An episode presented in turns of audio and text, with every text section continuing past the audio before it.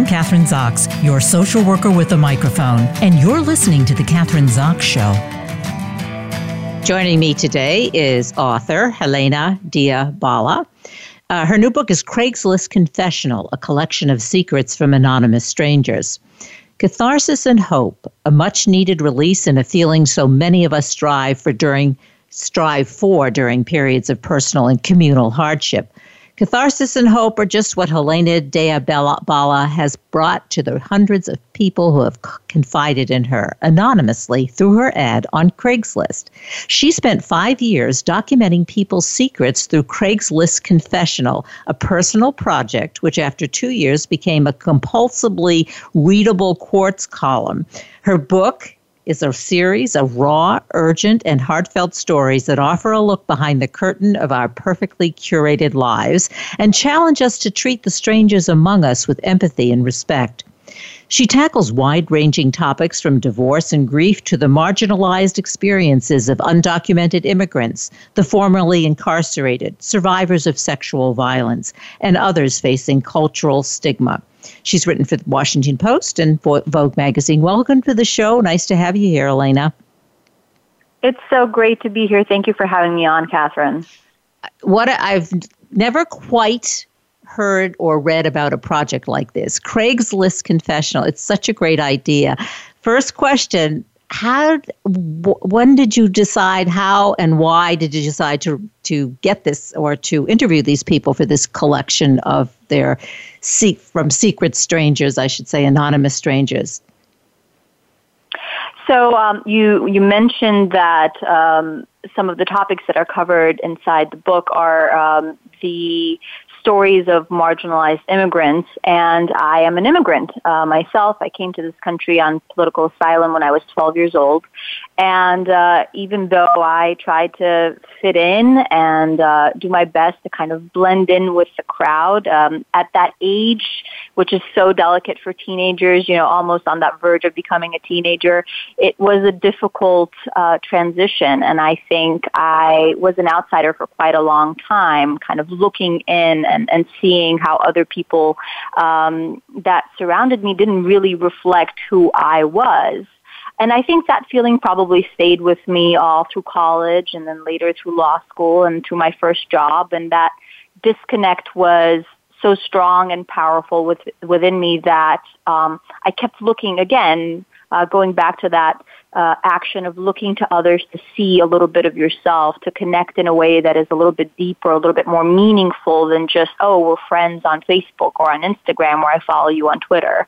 Um, and I was having a lot of trouble finding that genuine connection. And um, on the road to my lobbying job uh, every morning, I would get out of the Metro Center stop in Washington D.C., walk one block towards the White House, and you I'd see you know four or five homeless people who lived on those streets every day, rain or shine. And I ended up kind of creating a, a relationship with one of them, Joe, who stood right in front of my building, and um, one day I stopped and we had a conversation um, that was unlike one that I've ever had with anyone before, in that it felt very raw and honest and open uh, with this complete stranger on the street, just asking him about his life and how he'd ended up there and uh, what he did when the weather got bad and where he got food from and um, things that I'd wondered about him and I'd wanted to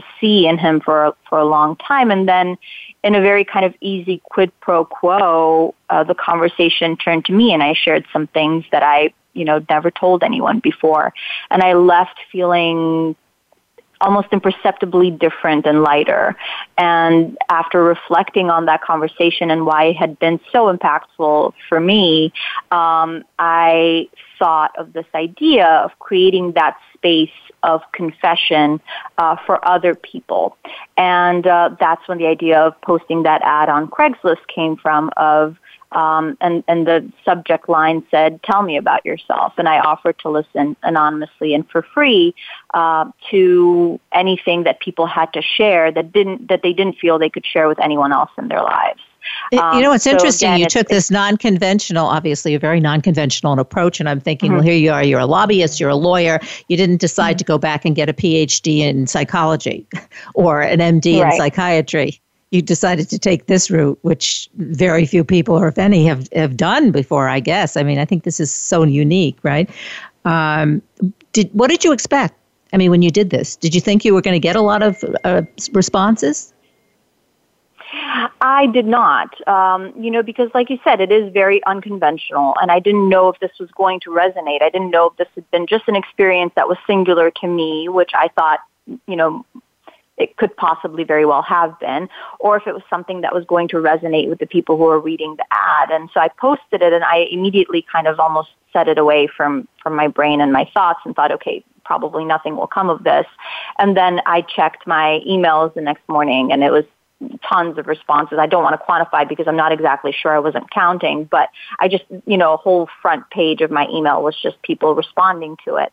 And again, it being Craigslist, I thought, well, this is probably just going to be people, you know, saying weird things, but I yeah. went through and read all of them and these are very legitimate responses to an ad about, you know, burdens that people were carrying and wanting to share them with somebody else. And I realized not immediately, not that first day, but after I'd been doing this for a couple of months and working my lobbying job, that I had struck a nerve, that I was definitely sitting on something that was a little bit bigger than I could understand at the moment and that I had uh, almost an obligation to myself and to the people who seeming were seeming to need something like this to carry it through and see if there was something beyond just, you know, an ad on Craigslist. Well, when they're telling you their stories and you call them heartfelt and urgent and a lot of obviously different kinds of stories and a lot of people who may be mm-hmm. needy, did you ever feel like you had a responsibility or did you get in a position where you had a, I'm a social worker, so that's why I'm asking the question, like that you had to refer them to somebody else or that they were in trouble or suicidal or all the kinds of things that I guess I would worry about when I did that project, mm-hmm. which is, yeah. So I, did, uh, I'm, I'm, very grateful that I didn't have uh, um, any occurrences where I felt that there was something that I couldn't immediately offer to somebody uh, or felt kind of out of my depth. But I did think of the eventuality of that perhaps happening. And so I had a friend of mine who is a psychiatrist I explained to him what I was doing and I said, you know, Peter, if this if anything happens and I feel unprepared or I need to refer somebody urgently to you, would you be willing to talk to them? Um, and he agreed to do so.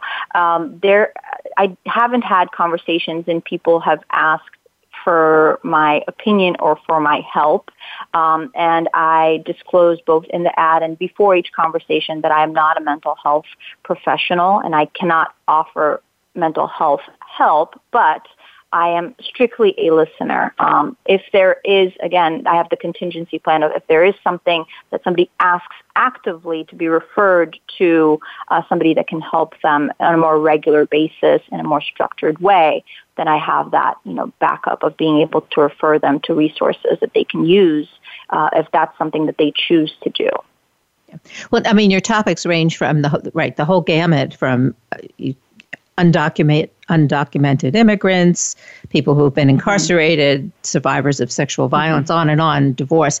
And I guess there's a whole a sea of people out there who just need to talk and don't necessarily need any or want anyone to necessarily do something about it or yeah as i said you know they just need someone to listen to them who is not mm-hmm. connected to them um, what was the i guess what would you, or maybe you can name several of the stories perhaps that, you know, resonated with you the most, or maybe were the most difficult to hear, or touched on a lot of your own issues?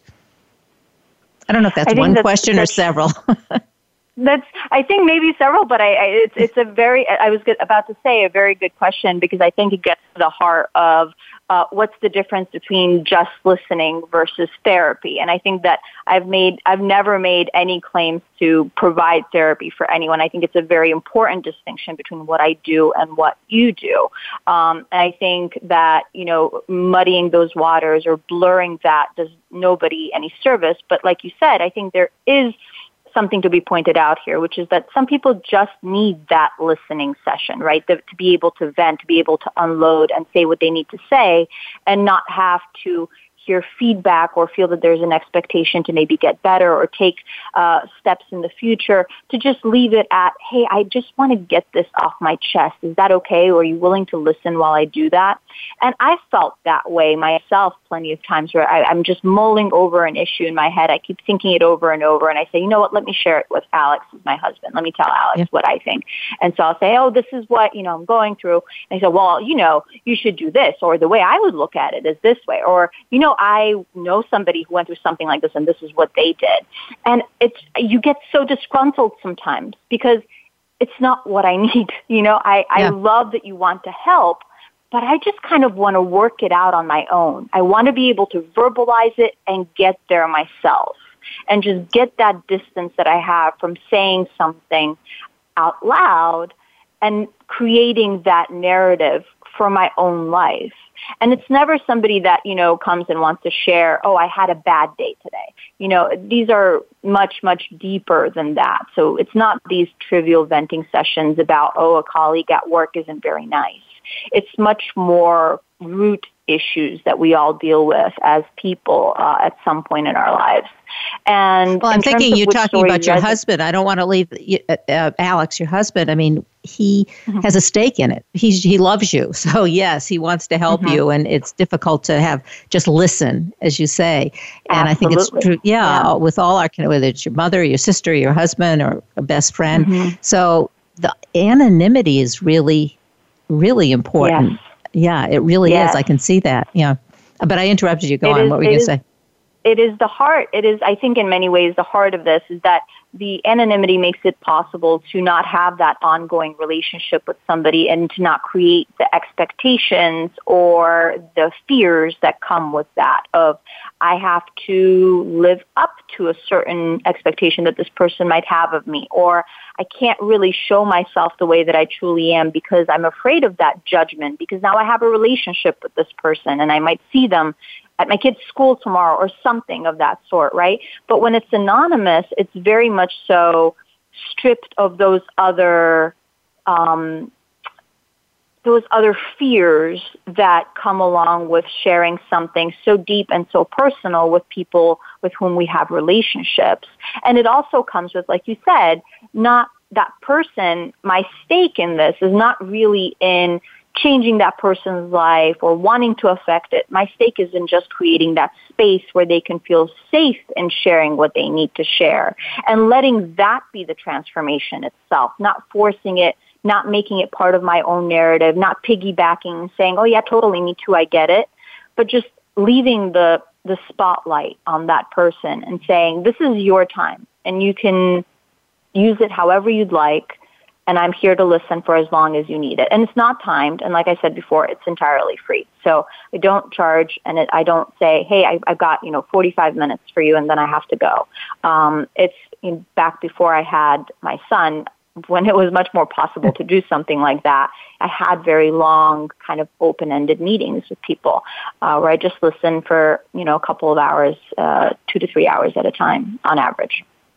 I'm thinking in the age of COVID now, uh, this is, would be something that would be um, a very, uh, I guess, welcome kind of relationship, being able to do this and to talk to someone anonymously, you know, like you've done, because you're, you're people who are semi or self quarantined with their partner, their spouse, or whomever, um, they need, it would seem to me, this would be such a good way to kind of get out all that negative energy and all the stuff that's brewing mm-hmm. and, and not having to talk directly to the person that you're living with 24 7 it, it, it sounds like mm-hmm. a, a, really sort of a, a good experience or, or one that um, would be very helpful to many of us now it feels like it would not be necessarily a mental break because you're delving into things that a lot of people don't want to deal with and want to avoid but i think it's actually the opposite. You know, when we're in in quarantine and with somebody 24/7 and we can't really go outside and there's so much fear and stress and everybody's a little bit on edge, you know, seldom do you ever get that chance to just step back from it, take a distance from from life that seems to be happening at lightning fast speed all around you and just live with your thoughts and be with them and, and, and parse through them and see what's happening and just kind of maybe crystallize them a little bit.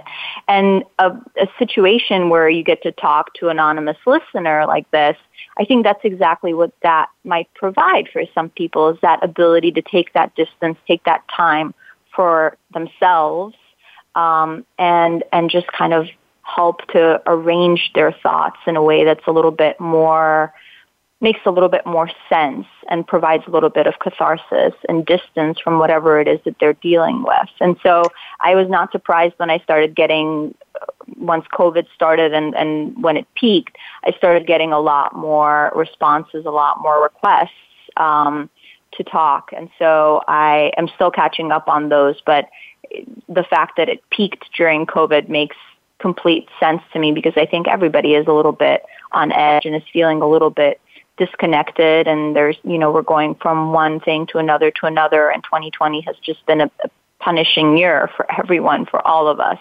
Um, so it's just it's a good opportunity to kind of step back and and do a bit of a a rendering of the year and, and have some time to, to figure out, you know, where to go from here. Can you share a couple of the stories with us? Uh, a couple of the stories that I've heard that are in the book or just stories from from a couple in the book, obvious, you know, and just sort of give us mm-hmm. a taste for what is in the book and um, yeah, share some that stand out for you. Of course. Um, so there's what I thought when when COVID started was immediately my mind went to, um, I wonder what happens to people who are in abusive relationships during uh, during isolation and quarantine. Um, and there's a story that is in the book uh, from Jane, and she is unfortunately uh, her husband is very physically, uh, emotionally, and mentally abusive towards her. Um, so, if you'd like, I could read you a passage from Jane. Would that be okay? Yeah, that would be great. Go ahead. Yes. Very. Yeah, it'll give you a very quick taste of um, of what her voice is and what her story is. So here is Jane, who is in her 30s, and she says, my husband and I have been together for almost a decade, and we have one son.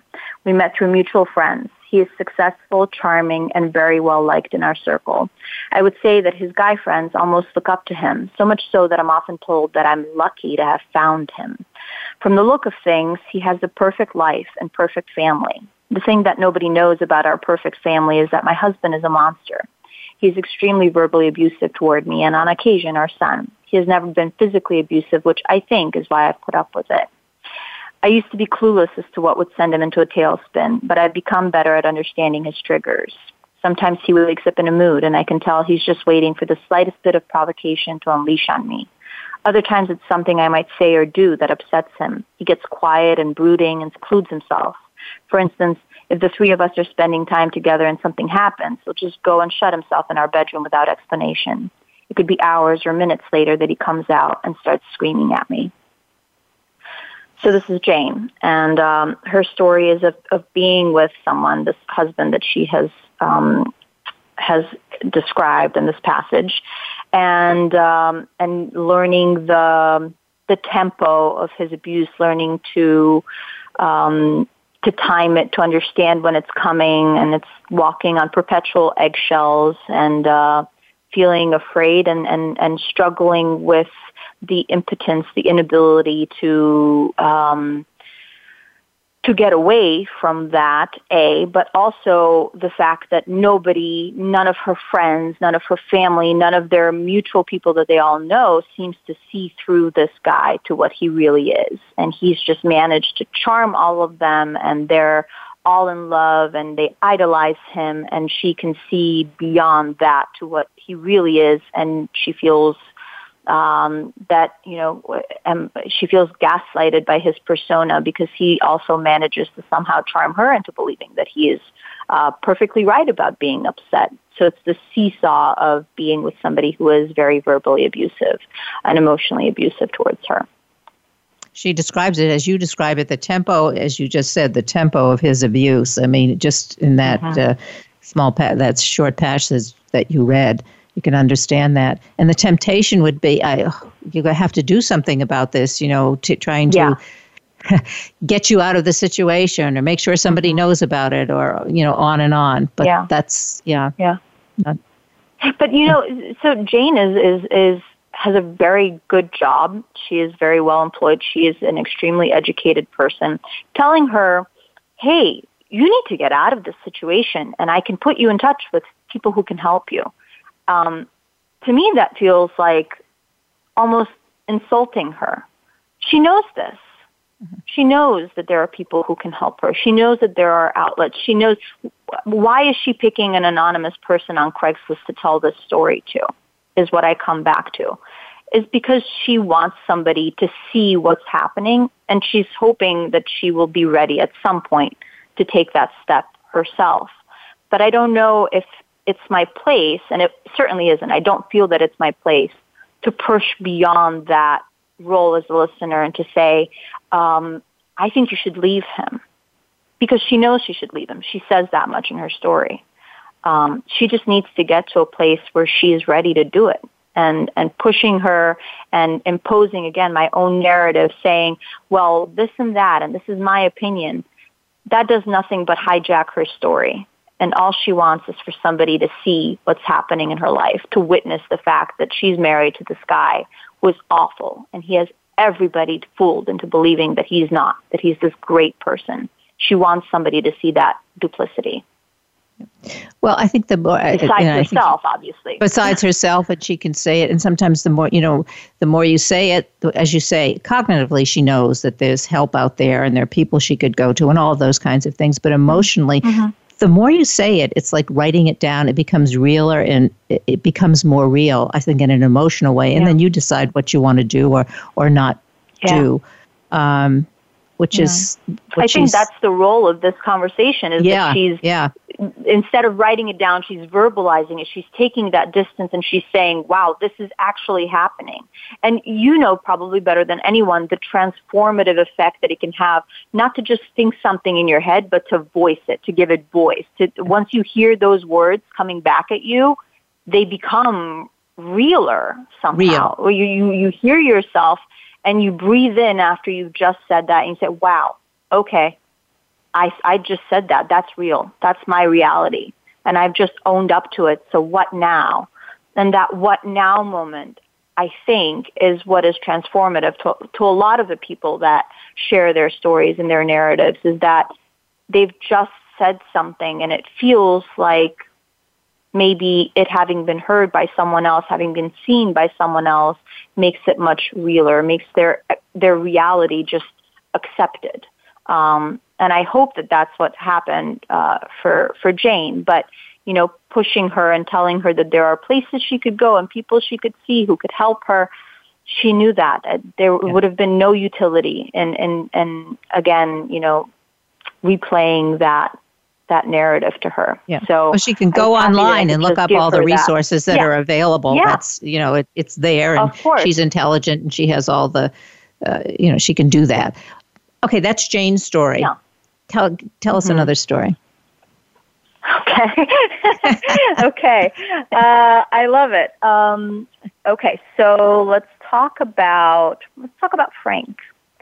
Uh, Frank is the oldest person that I've met through Craigslist Confessional. Uh, he was in his 80s when I met him, and he is such a lovely figure uh, in that he had a, an old world charm and demeanor to him, and he kind of walked a little bit hunched over, and he didn't want to use a cane. It was a pride thing for him, although he had told me he had tripped uh, a few months before I met him, and he kind of shuffled when he walked to avoid lifting his foot up and tripping.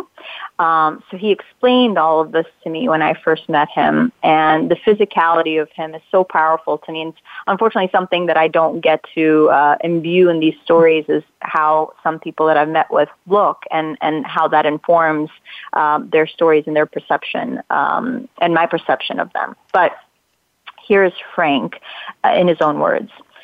Joyce was diagnosed with Alzheimer's a couple of years ago. Joyce is his wife of over 50 years. I first started noticing that something was off because she was becoming uncharacteristically short-tempered with me. She started forgetting where her things were, like her car keys, and she started misplacing things altogether. I remember once she had put the laundry detergent in the fridge. I spent hours trying to find it when she started showing these first signs, I lost my patience with her. I couldn't understand why she couldn't find her car keys all the time or why she would say unintelligible nonsense. I yelled at her once and I think I frightened her. I didn't know she was ill. Now that she's not there, I feel like I wasted her only chance to enjoy our last few days together. So Frank and, and his children had decided to, um, to put Joyce in an assisted living facility. And um, when I met with him, it was very fresh. I think it probably been a little bit less than a month since they had been apart, and he was really struggling with being alone, and he needed um, somebody to talk to and somebody to understand what he was going through, and the guilt that he felt over um, having put her away, as he often said, uh, was very hard to manage. And um, his last words in the story is, and so it is. Uh, sometimes my wife doesn't know who I am. She's dead and alive, and it's killing me. But sometimes she looks at me with the love we had many moons ago when we sat together on a park bench in Vienna. She knew my name and loved me in spite of myself. And in those moments, I'm glad to have that glimmer of her. So there is Frank. Yeah, that's Frank. That's quite a story. We have to say goodbye. We and I think that's a really good story, obviously, to to end on and to think about. And this is quite a book. This is really a great book. Um, Craigslist Confessional, a collection of secrets from anonymous strangers. And we've been talking to Helena Dea Bala, who wrote the book. Um, I recommend I recommend it for everyone. You can buy it online bookstores. I guess you can buy it at bookstores everywhere online, right? Um, yes. Yeah. And and thank Helena, you give so us, much, Kathryn. Thank you so much. Great. It was a, a really, really great interview. Thank you. I appreciate it. Oh, I appreciate you having me on. Thank you so much. Yeah. I'm Kathryn Zox, your social worker with a microphone, and you've been listening to The Kathryn Zox Show.